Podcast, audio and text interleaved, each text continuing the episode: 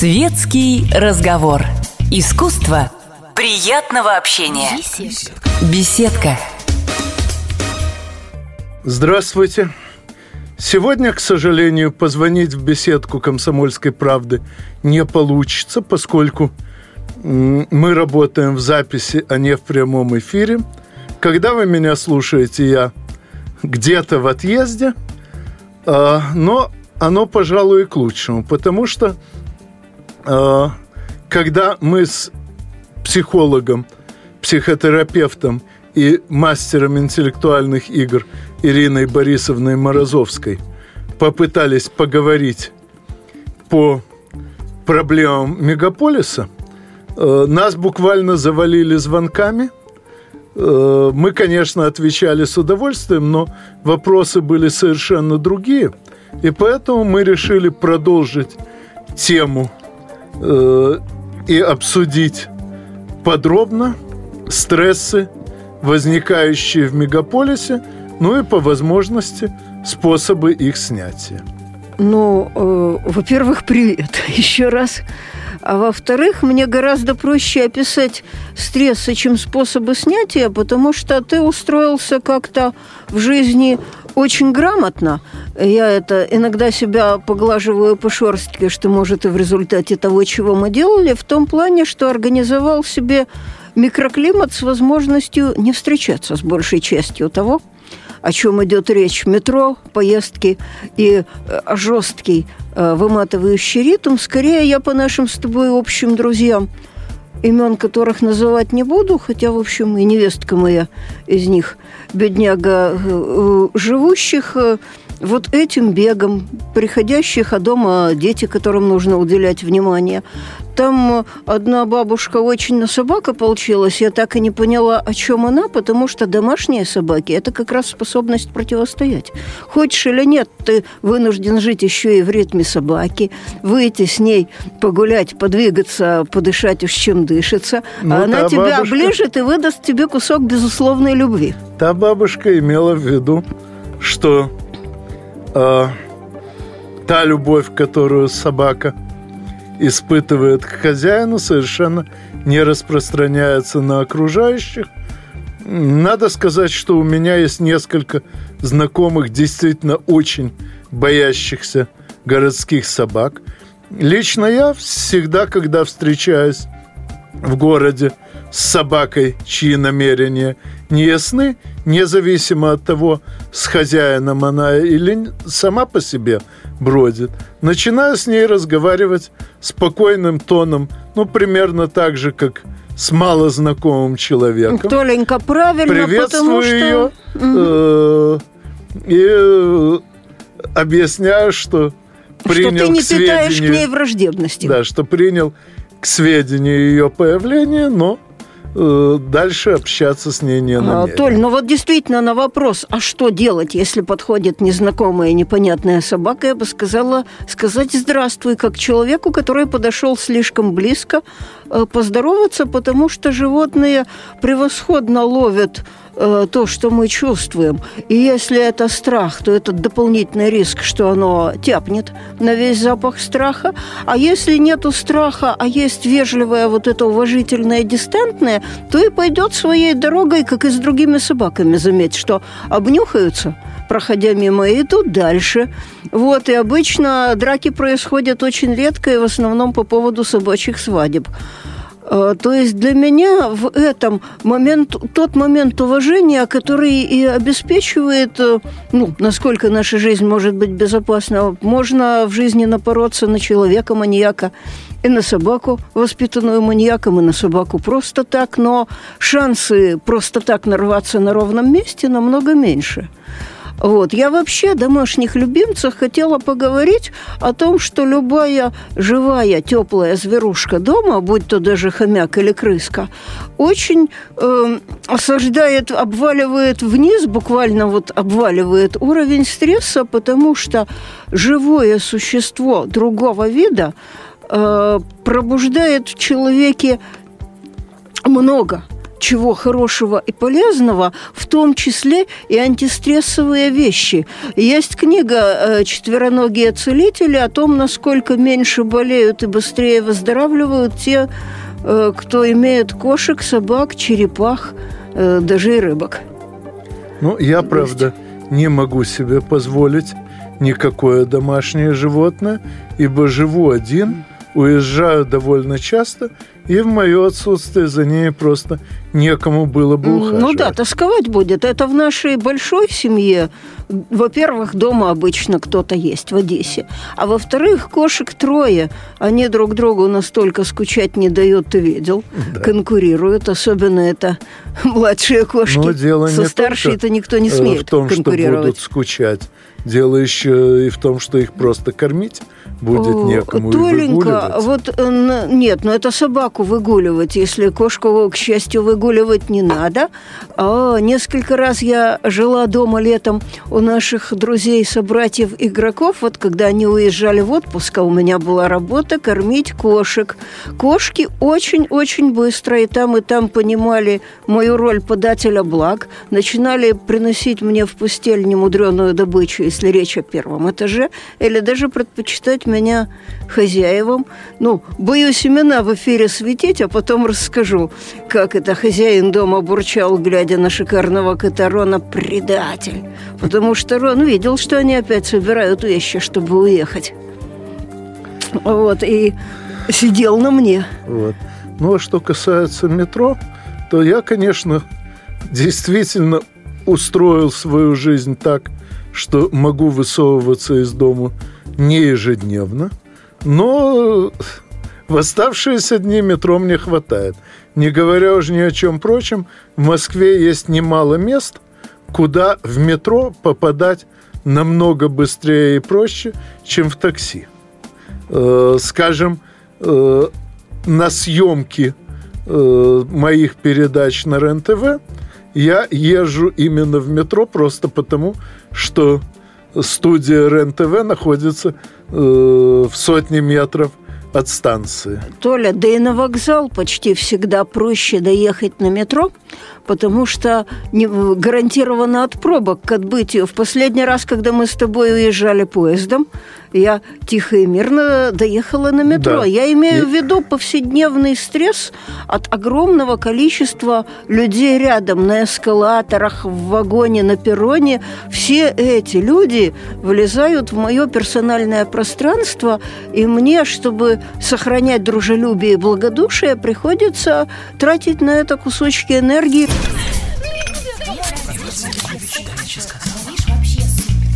Светский разговор. Искусство приятного общения. Беседка. И снова здравствуйте. И снова мы с вами в беседке «Комсомольской правды» на сей раз беседуем односторонне, поскольку передача идет в записи, и мы не можем отвечать на ваши вопросы, мы стараемся предугадывать их и отвечать самостоятельно. Мы – это я – Анатолий Александрович Вассерман и мой партнер по команде «Что, где, когда» уже более четверти века, психолог, психотерапевт Ирина Борисовна Морозовская. И говорим мы сегодня о стрессах мегаполиса, ну и по возможности о том, как их преодолевать. Заметь, нам с тобой еще сравнительно легко, поскольку мы все-таки оба из Одессы. А, как правило, чем южнее вырос человек, тем меньше у него радиус личного пространства. Ой, нет, Толенька, не меньше, но тем он лучше прогибается, тем он вариативнее, тем он э, менее жесткий. Не, ну, э, хрестоматийные примеры, когда итальянцы общаются да. друг с другом на таком расстоянии, какое и одесситу кажется слишком а, мелким. Толенька, э, очень регулярные упражнения на любом телесно-ориентированном тренинге – это люди сходятся на расстоянии э, соответствующим вот останавливаются на границе пространства и изучают. Так вот, я бы сказала, что оно от темперамента человека зависит, от того, вот, насколько он открыт или закрыт, но я не видела, чтобы была разница между группами в Израиле, в Одессе, в Москве, или в Омске или в Красноярске, хотя вроде бы вот это с юга на север. Дистанции в каждой группе примерно одинаковые. Правда, всюду русскоязычные люди со своей идеей. Вот. Я не знаю, что у коренных израильтян. Ну, и возвращаясь будет. в метро, могу сказать, что в метро есть по меньшей мере один надежный способ изолироваться от людей. И, кстати, этот способ послужил в свое время частью э, лозунга «СССР – самая читающая страна в мире». В метро. На самом деле, конечно же, у нас действительно в советское время читали больше всех в мире и читали намного больше, чем сейчас, но то, что в метро чтение – это самый надежный способ отключиться от внешнего мира, это я проверял неоднократно – ну, на своем Не только, Толик, у многих в ушах наушники. Ты видела, я и сама с наушниками в ушах пришла, и они что-то слушают или играют в какие-то игры, или читают, благо теперь вот телефон совмещает в себе все это. И сейчас э, в вагоне метро очень много читающих, но по большей части не с книжки, вот, а с гаджета.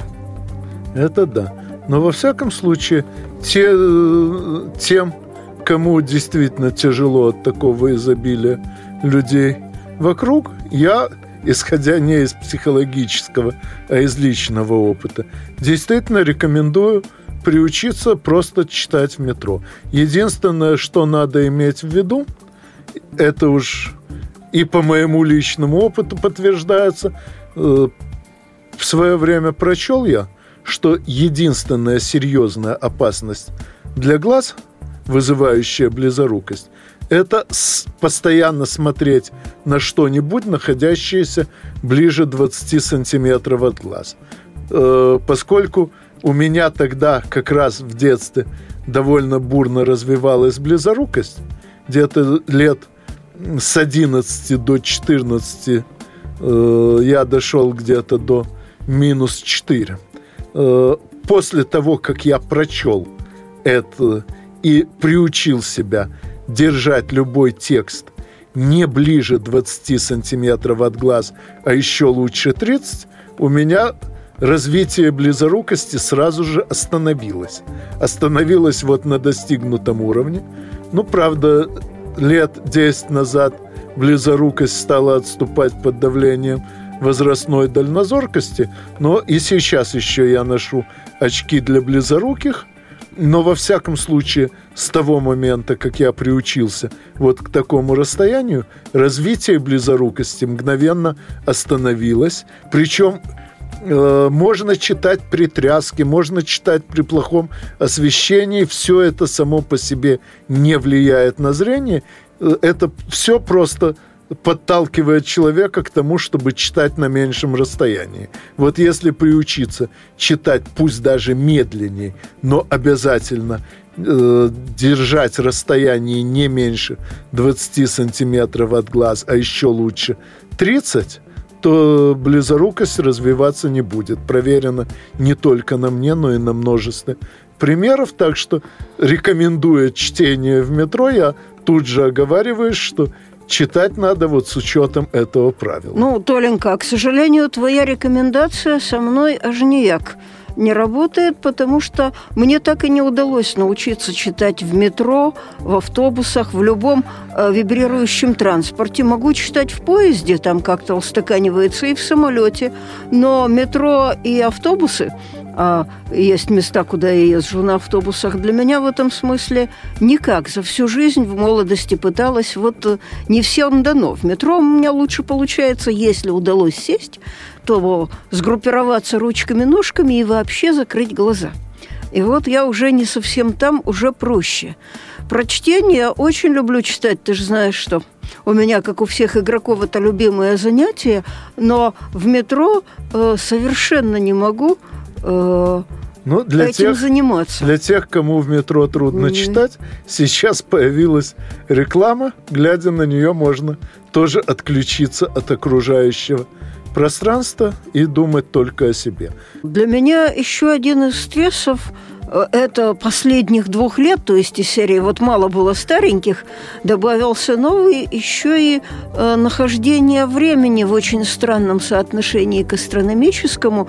Я в последние два года в Москве физически не могу проснуться в темноте, а рассветает как-то поздно. Вот, э, мои бы советы были если не удается спать сколько хочет, то поделать что-нибудь вот с этим временем, потому что, вот честное слово, я это проживаю как-то странно, и мне не удалось уговорить организм, что просыпаться затемно – это круто. Ну, ты не одинока.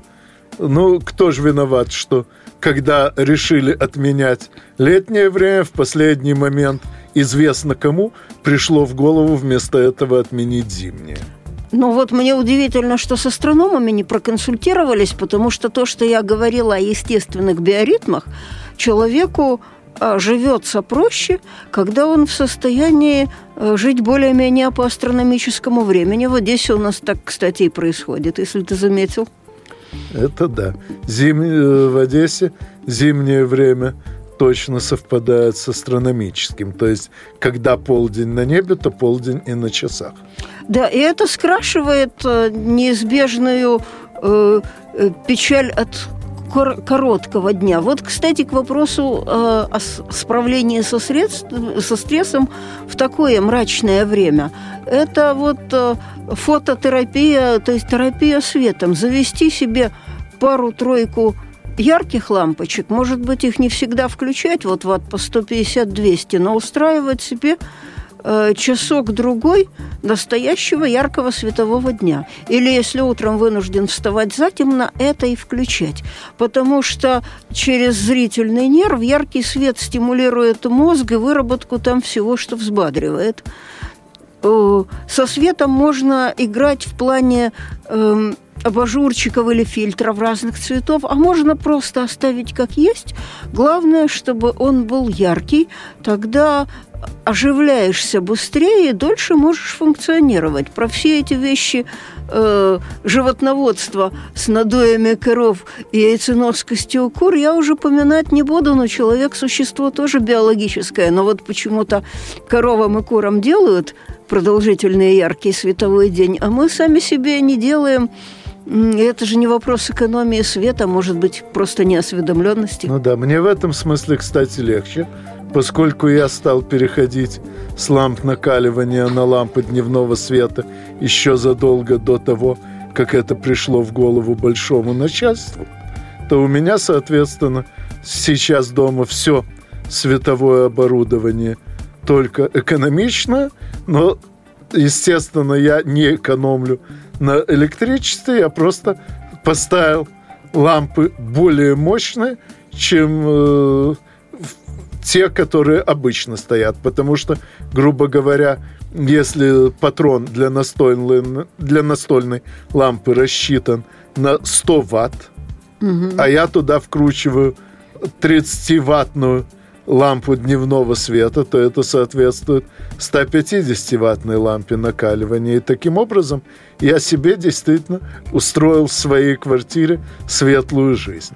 Э, да, Толенька, тут хорошо иметь возможность это регулировать. То есть захотел успокоиться, захотел успоко... разрядиться как-то после э, долгого дня взвинченного состояния сделал приглушенный свет, захотел взбодриться, особенно с утра или если надо поработать, увеличил свет. То есть этим можно пользоваться как стимулятором.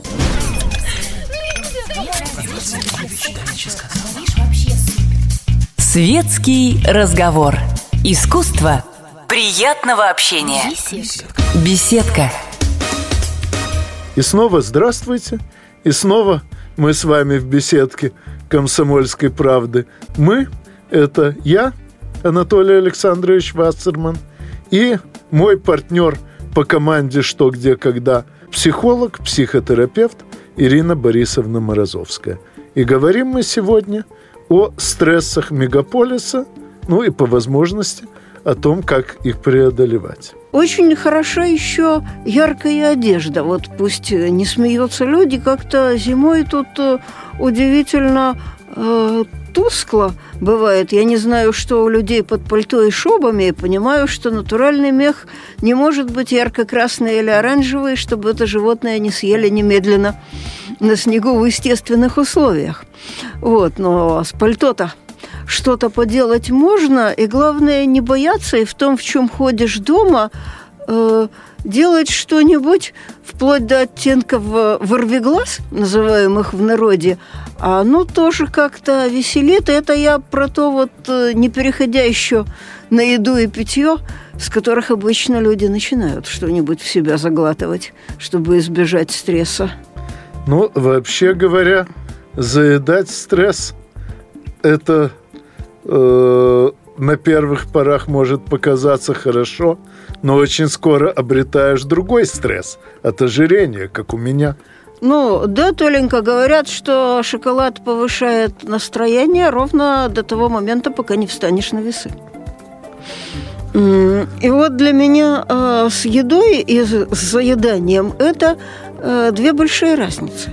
Первая – это тема еды, от которой можно что-то получить – в плане, опять же, стрессоустойчивости, это прежде всего микроэлементы, хотя все это довольно калорийная еда. Это прежде всего зимой сухофрукты, потому что в том, что выглядит зеленым, уже мало чего, это калий калий, магний и другие такие вещи.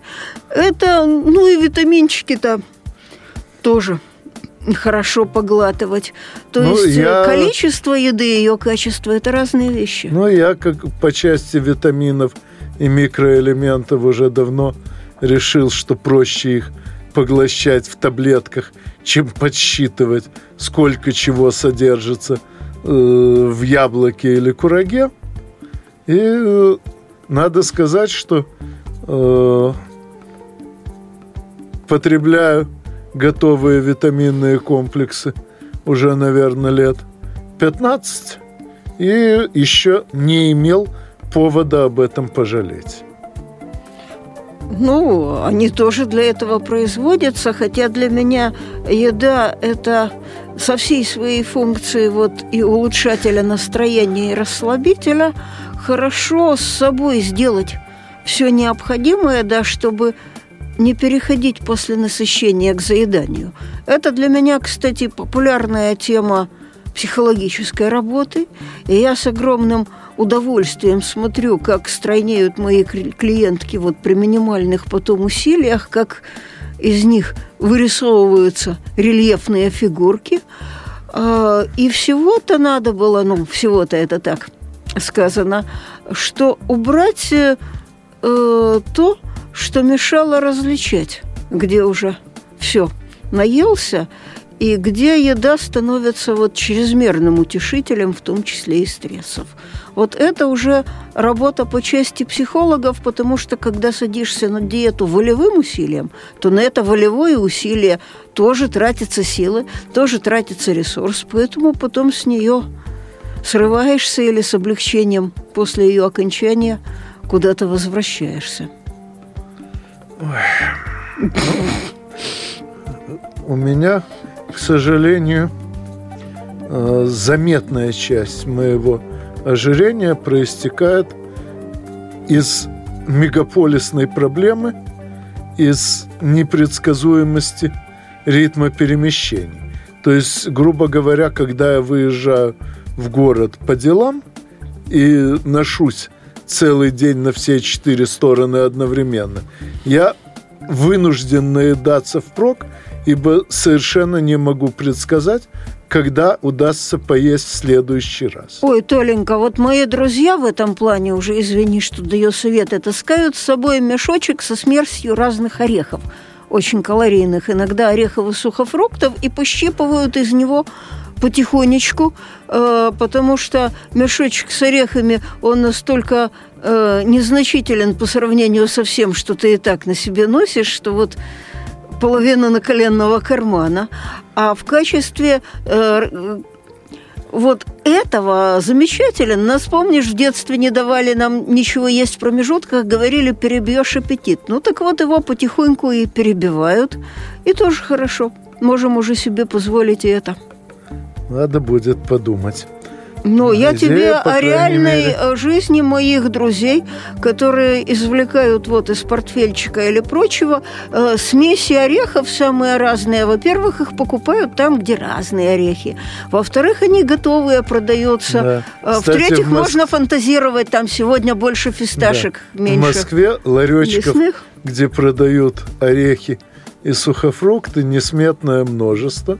Так что я думаю, многие пользуются этим советом, иначе бы просто не было такого изобилия торговли. О, да, Толик, потому что это я не из головы выдумала, а, собственно, прочитала и сейчас транслирую в эфир.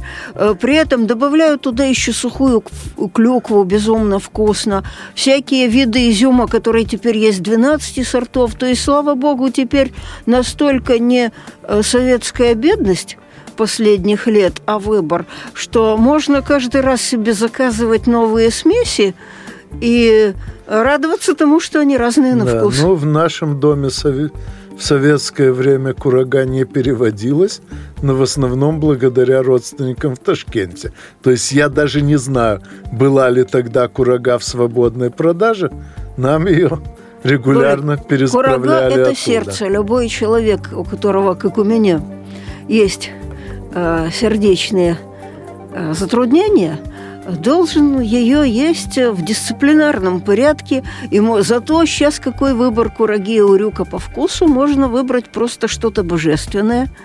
Вот. Так что э, и все эти вещи содержат и микроэлементы, и полиненасыщенные жирные кислоты для мозгов, и все, что улучшает настроение и облегчает стресс, хотя бы от возможности есть мелко по чуточке. Вот опять-таки к вопросу заедания. Что работает? оральный, извините за выражение, рефлекс, от которого-то и курят. Человеку спокойнее, как во младенчестве, когда он получил грудь, вот, младенец успокаивается грудью. Когда у него во рту что-то есть, когда он что-то жует, всасывает, когда подключены губы, щеки и слизистая. И вот возможность брать это по штучке есть. Упражняя, оно и успокаивает, и утешает, и вот э, много чего сразу делает, чего, э, чем грех вот не пользоваться.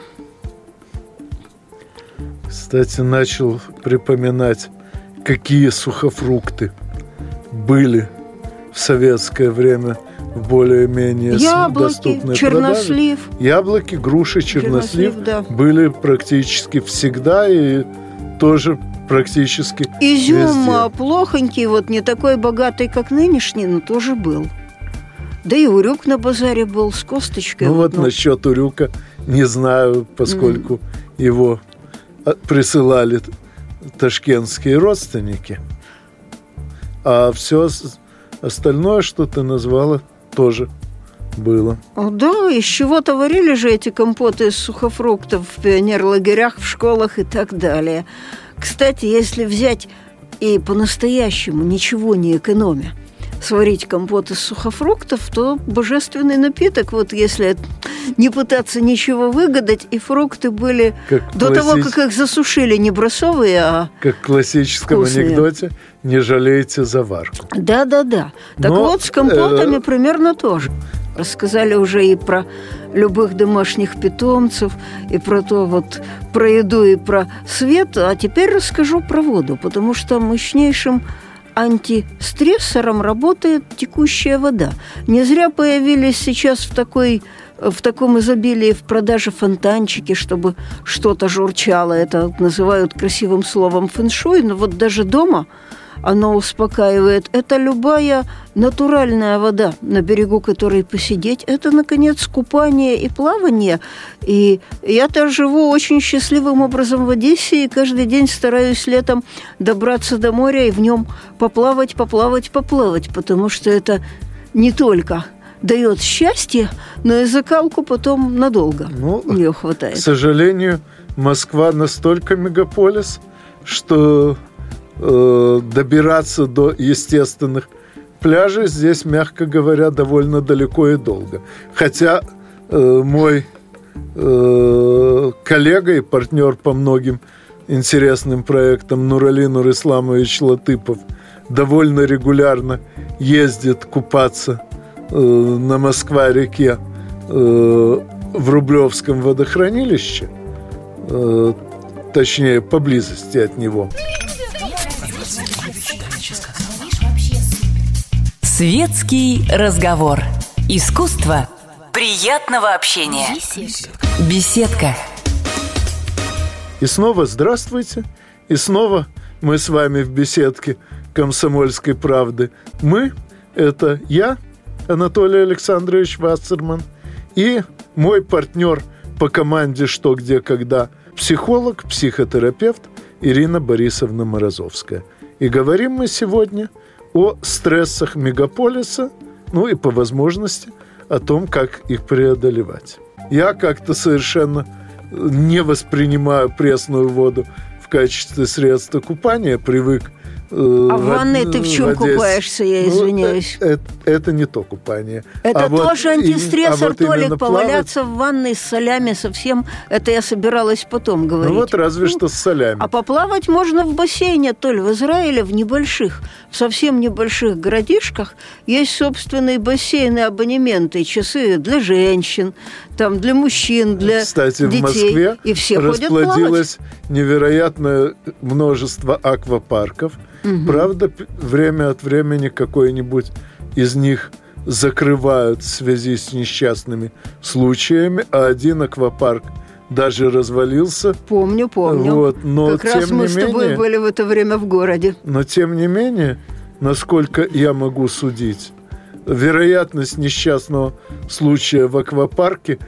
значительно меньше, чем просто на море. И поэтому Э, ходить туда э, можно без опасений, и уж во всяком случае э, польза от пребывания там настолько многообразная, что очень советую всем, кто, в отличие от меня, способен плавать не только в соленой воде, ходить именно туда. Вот, а тем, кому далеко или лениво, хотя бы Э, постоять под душем, если любите душ, или полежать в ванной, заправленной чем-нибудь приятно пахнущим, неважно, соль это или пена для ванны, сейчас такое количество как раз расслабляющих добавок, гармонизирующих чего-то. Это все действует, запахи на нас действуют. Арома масла продаются что поштучно, что в специальных для этого смесях. То есть э, как-то приправляя нашу жизнь. Такими вещами мы делаем ее в целом и более переносимой, и более продуктивной, меньше этой самой вымотанности печальной. Вот. И дальше я просто о движении хотела поговорить. Вот. Ну, ты скажи что-нибудь, если хотел. Ну, к движению я пока не могу сказать практически ничего, поскольку у меня образ жизни и образ работы сидячий доходит до того, что э, когда мне уступают место в метро, я зачастую отказываюсь, потому что э, для меня сидение воспринимается не как отдых, а как работа, а отдыхаю стоя. О, Толик, ты шаговую дорожку в нашей одесской квартире видел? А ходить по ней не пробовал или бегать? Ой, не уверен, что она выдержит мои 120 а, килограмм нетто. Толя, я думаю, она рассчитана на большее. Вот. Но э, забавно то, что дома у нас пользуются-то и все, но больше всего самые стрессоустойчивые. То есть Феликс, развивающий 20 километров в час на ней, и дети. И мне кажется, да, что чем здоровее организм, тем больше он понимает, какую норму движения ему надо выбрать, а потом мы, к сожалению, слишком устаем чтобы начинать перезаряжаться.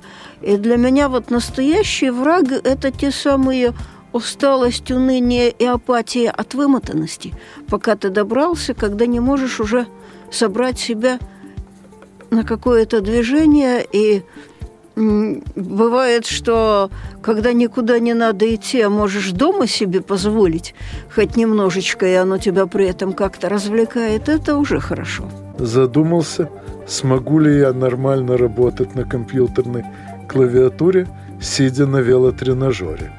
Mm. Надо будет как-нибудь при случае попробовать. И если получится, то действительно обзавестись таким тренажером. А, Толя, мухи отдельно, котлеты отдельно. Ты же вот смотреть про работу сомневаюсь, но можно смотреть телевизор, ты же смотришь новости, так ты же смотришь что-то живое. Вот новости я смотрю параллельно с работой на том же компьютере. Слава богу, я еще в раннем детстве приучился э, делать ну, хотя бы два дела одновременно до Юлия Цезаря, который 3-4 работы вел параллельно. Мне, конечно, далеко, но вот на два дела писать статью и параллельно смотреть новости меня хватает. Да, Юлия Цезаря, тебе не хватило нескольких детей, когда вынужден одного оттаскивать, другого кормить, третьему и четвертому там отвечать на вопросы, то это невероятно развивает эту способность практически вот в каждом вот, но тебе и так хватает, как я понимаю. Вот, но во всяком случае насчет тренажера надо будет подумать и попробовать. Может, таки получится. Давай, потому что у нас он очень быстро стал любимой домашней зверушкой. Э, благо у меня две трети детей психологи, вот, а третий еще средний врач-недоучка. Он-то и двигается больше всех, потому что он просто невероятно много двигается ногами или на велосипеде. А вот эти мои, которые психологи, один ходит, младший ходит на тренировки и ведет их, а старшая обзавелась дорожкой, потому что все хорошо понимают, насколько во всем всем этом обыденном стрессе надо пережигать накапливающийся адреналин, который от раздражения, агрессии, просто утеснения себя скапливается, ему надо, его из мышц надо гнать, и самый простой способ – это движение любого рода и вида. Действительно, вроде бы простое средство, но, правда, на него время нужно. Я вот потому и думаю, смогу ли работать на велотренажере и одновременно работать. Времени-то у меня катастрофически не хватает. То есть, э, если мне удается в день поспать 4 часа, это уже большая удача. И вот это, пожалуй, э, как раз единственный вид стресса, который лично мне заменяет все остальные недосып. Да. Ну да, зато в поездах ты спишь, это не просыпаясь, ты очень удобный в этом смысле сосед по купе. Да. Как будто ты не существуешь все время поездки. Ну да, поскольку мы зачастую ездим на турниры вместе, то, естественно, я уже успел тебе не раз продемонстрировать да. эту свою способность. А я зато кино смотрю наверстываю по части культуры все необходимое. Но, Толенька, тут хорошо понимать простые вещи, как в мультфильме. Помнишь, это Винни-Пух кричит э, кролику, нет, пятачку, что если... Тот говорит, ну, если я выстрелю, то испортится шарик, а если не выстрелишь, то испорчусь я. Э, когда на это все на движение уходит время, но если его не посвятить занятиям, то начинаешь портиться во всех смыслах быстрее, к сожалению. Вот э, ту идею родовых поместьев, которую спросили, одобряю ли я, но хотя бы потому одобряю, что там люди значительно больше шевелятся. У них там намного больше необходимости в разных движениях полевых и хозяйственных, ну. и э, гораздо большая разная подвижность. Это и было то, что в прошлые века как-то демпфировало стресс, не давало ему накапливаться в таких количествах. Но, к Человек просто больше двигался. Для жителя мегаполиса загородное поместье – это либо недостижимая мечта, либо лишние несколько часов в дороге – а дорожный стресс – это, в общем-то, один из самых популярных в мегаполисе. Ну, несколько часов дороги, это же большинство не каждый день там живут, а уезжают на выходные каникулы или прочее лето. Это вполне нормально. Все мы куда-то ездим отдыхать и проводим э, время поездки в дороге, даже если мы летим, то дорога в аэропорт и все там процедуры тоже порядком да. времени съедают. Кстати, Это я, я как налетавший сейчас человек. Возвращаясь из центра города свое Тушино не в метро, а в троллейбусе, Ну, естественно, читаю по дороге и делаю это именно для того, чтобы вырваться на какое-то время из вот этого напряженного городского ритма, почувствовать, что вот сейчас я никуда не спешу. Еще лучше, конечно, пешком ходить, но тут я чувствую, тебя не уговоришь. Поэтому хотя бы дома заведи какую-нибудь подвижную машинку. Она кушать не просит обычно. Ну, пешком. Пешком я иногда в Одессе ходил с работы домой. Ну, ладно. В принципе, мы бы могли, конечно, об этом говорить еще очень долго, но думаю, что в следующий раз мы найдем для беседы какую-нибудь другую тему. Надеюсь, она будет тоже вам всем интересна. Так что услышимся с вами, как всегда, через неделю в беседке «Комсомольской правды». До свидания. Всего доброго, до свидания. Горячий кофе, светский разговор, интересные персоны, хорошая компания, беседка – уютное место для душевного разговора.